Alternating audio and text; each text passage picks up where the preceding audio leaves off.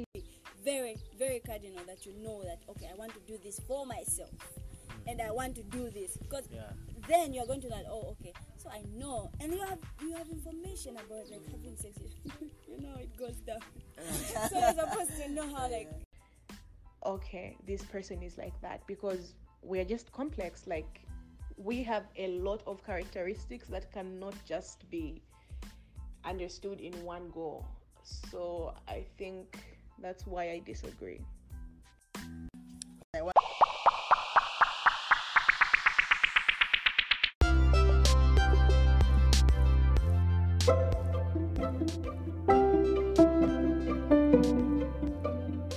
Hello, everyone, and welcome back to Zambia my country voices of the youths.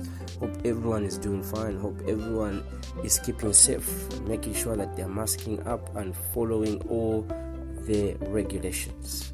So, you know, I've been asking myself, you know, like, why is there war? You know, why did we experience war? You know, you know, maybe our forefathers and stuff like that. So if it's the same question that you have been asking yourself, then well and good. In this episode, we are going to listen to why, you know, some of the causes why wars exist and how they come about. So stick with me and we'll get straight into the story after this break.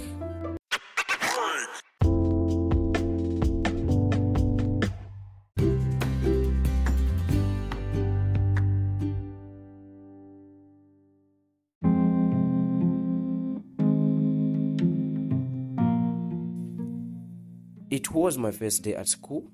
I felt nervous and scared. I went to all my classes with no friends. It felt like no one cared. I listened anxiously to all the lessons and waited for lunch break at 1. Then finally, the bell rang. It was time to talk and have fun. In the lunch line, I met a new friend who wore a hijab on her head. And though I am Jewish, we got along fine and was so relieved when she said, Sit with us at our table. She pointed to the one next to the door. So I agreed and took my tray and was about to walk with her across the floor.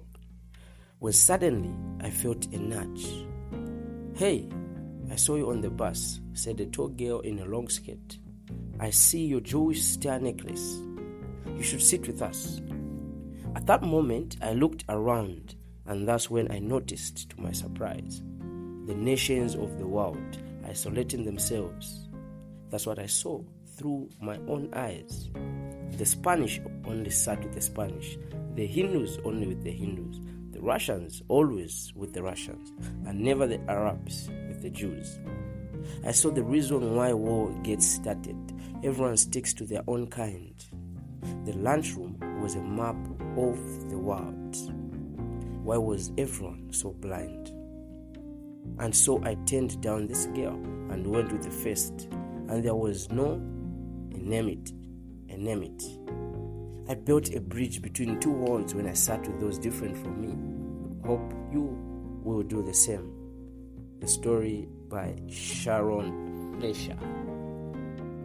So that is the story. I know it's very simple, it's very short, but it has got, you know, meaning. As in, for me, like, I, I can relate with the story. And, uh, you know, like, little things matter at the end of the day. It might not, like, okay, it just gives us a, a picture of why certain things happen. It's because of the things that we do, you know, and uh, the relationships that we have. For me, I would like to share you know uh, how this story has related to me because like during my high school days you know i had friends from a different school but like when we met for different events be it sports uh, quiz zamon you know zambia united uh, zambia model united nations you know stuff like that like i would still stick with my schoolmates okay i would never like talk to other people from different schools I would always be with my classmates, you know, my friends from that from the same school, and I'm sure some of you are actually thinking about this, and you're like, wow, wow I think that's me.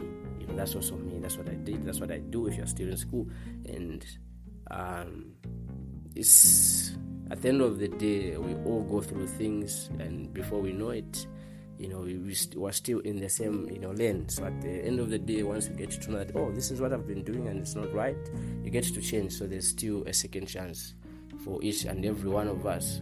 So with this story, like, you know, it was saying people from like okay the same backgrounds always stick together you know zambians zambians congos you know congolese and uh, zambians uh, never with maybe the the the south africans you know stuff like that. So that's what causes you know different things because at the end of the day we do not know each other we do not understand each other. So how are you able to relate to someone if you do not talk to them if you've never like, gotten uh, gotten to know them. So that's just basically it. And thank you very much for listening. For me it has actually helped me and i think i'll change my ways. And i hope you do the same. And thank you very much for you know continue for your continuity to support uh, Zambia my country voices of the youths. Without you guys then there is nothing like uh, My Country Voices of the Youth. So make sure that you continue supporting the platform.